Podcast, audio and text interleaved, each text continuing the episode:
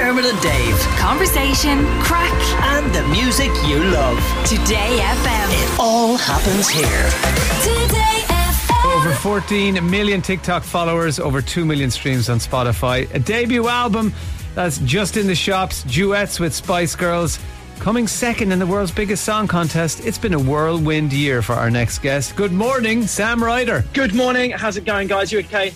Thanks We- for having me. Oh, absolute pleasure. The last time we spoke to you, Sam, was back in March of last year, before Eurovision. A lot has happened since then, hasn't it? I know it's it's bonkers to me because I feel like we've spoken since then, but obviously we haven't. The years just whizzed by at lightning speed. But it's good to be chatting with you guys again now. And yeah, lots has gone on. Um, and uh, yeah, we're coming to see you soon as well. Yes, So we're very excited about that. Yeah, but we should congratulate you on the Eurovision performance and success because obviously you didn't quite win it, but through the the world that we live in at the moment, uh, the UK is hosting it in Liverpool soon. But your performance was phenomenal, deserved as we predicted when we spoke to you back in March. We reckoned you were going to be there or thereabouts, and lo and behold, you were. Thank you so much, man. And listen, I feel like a winner. I, I feel like not just myself, but there's so many other artists that were involved in Eurovision last year that have gone on to do amazing things. Like Rosa's song uh, "Snap" has done so well. Like for me, it was never about like the scoreboard, and we, we were saying that at the beginning because let's face it, guys, we had no like business thinking that we were going to trouble the scoreboard too much anyway. But when it, it happened, it came out of nowhere. So. I mean, look back at that footage. The smiles on all our faces. It's just, it was um, such an amazing evening, and we feel blessed. And and the right thing happened. You know, like Eurovision is about shining light into darkness and bringing us together. And so to to show solidarity for Ukraine was like is perfect ending to just an amazing evening. Yeah, well, you're going from strength to strength because, of course, in December you released your debut album. There's nothing but Spaceman, and of course, Spaceman is in there. Somebody, your latest one, all the way over. How does it feel if you cast your mind back to, say, the wedding band you were in, and now you're standing there, you know, maybe in a record shop, holding the vinyl in your hand of your of your album? That's a hell of a trek. Yeah, that was weird because I, I did some of those like the in-store signings when the album came out, and I actually went to my local HMV that I used to go and buy all my like Iron Maiden CDs from.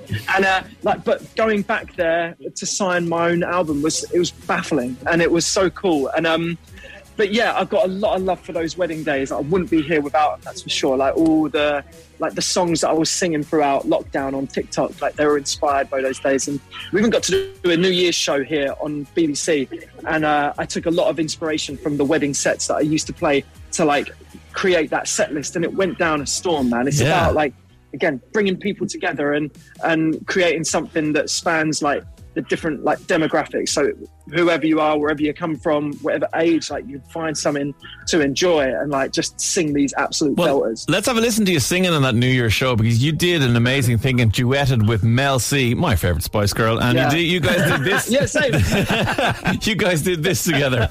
Baby,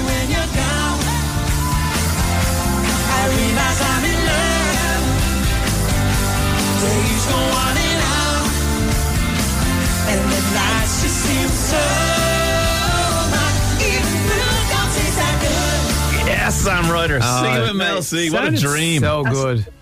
and it bonkers like to hear that like we in rehearsals there's so many words in that song and i kept messing it up like so there was a lot of pressure when we actually recorded it so you can see like the cogs ticking in my head as i'm looking down the camera especially that second verse like i've been driving up and Yeah.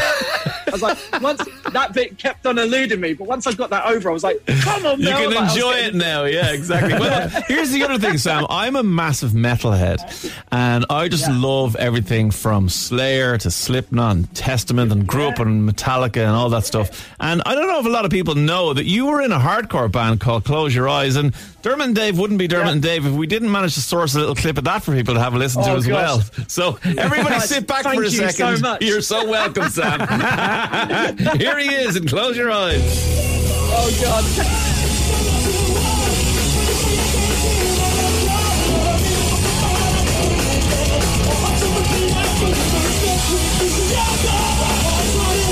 I don't know how you struggle with Mel C's lyrics. I mean, there's so many of those ones, and they're incomprehensible.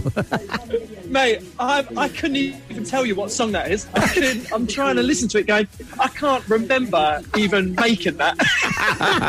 And when That you so, I'm sure Ozzy Osbourne said that a few times as well. Probably true. yeah, yeah, yeah, I bet. when you were singing that type of stuff, you must obviously love heavy stuff as well. And you mentioned Iron Maiden before, and metal is obviously part Oh, of you. But but how do you feel then when you were singing that stuff? Were you also singing the kind of the pop stuff and the Queen and the wedding stuff at the same time?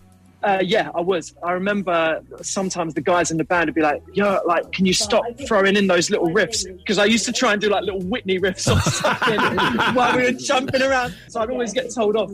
Um, but I remember coming back from those tours, and I'd been shouting out in my head off for like two months. And then I'd come back and go and play like Get Lucky at a wedding, and my voice would be torn to smithereens. So I'd be, it always, it always take me a little bit to get back in. And then I started thinking like, I'm tired of like my voice feeling wrecked. So uh, yeah, I, just, I love listening to that music and I love being a fan of it, but I way prefer actually performing the stuff that I'm doing now. You know, Yeah. but mad respect for all the guys that are doing that genre because it's like it takes a toll on your body. And um, yeah, the people that are good at it, like I bow down to. They're so amazing. Yeah, but that's the thing about you. You're so talented. Your range is incredible. We loved, and I guess, you know, obviously because there's an Irish connection as well, but your version of Sinead O'Connor's Nothing Compares to You uh, on the Peter Crouch podcast. Let's have a listen to a bit of that. You guys are you've out all the gems. do whatever I want.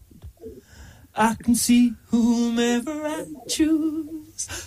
Ah. On, Crouchy. I can eat my dinner in a fancy restaurant,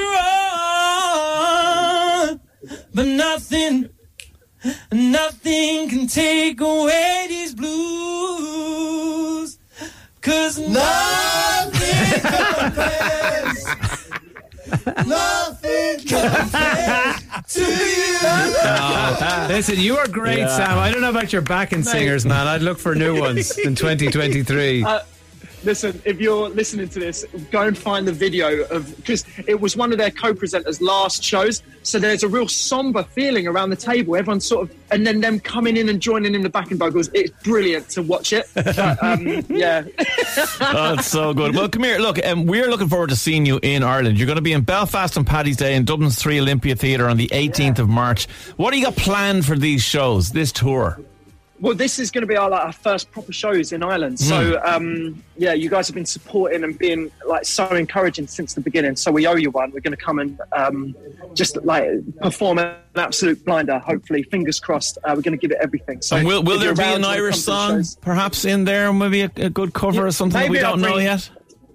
Maybe I'll see if Crouch is free. We can come and do Sinead O'Connor. We'd actually pay money to see that for sure, definitely.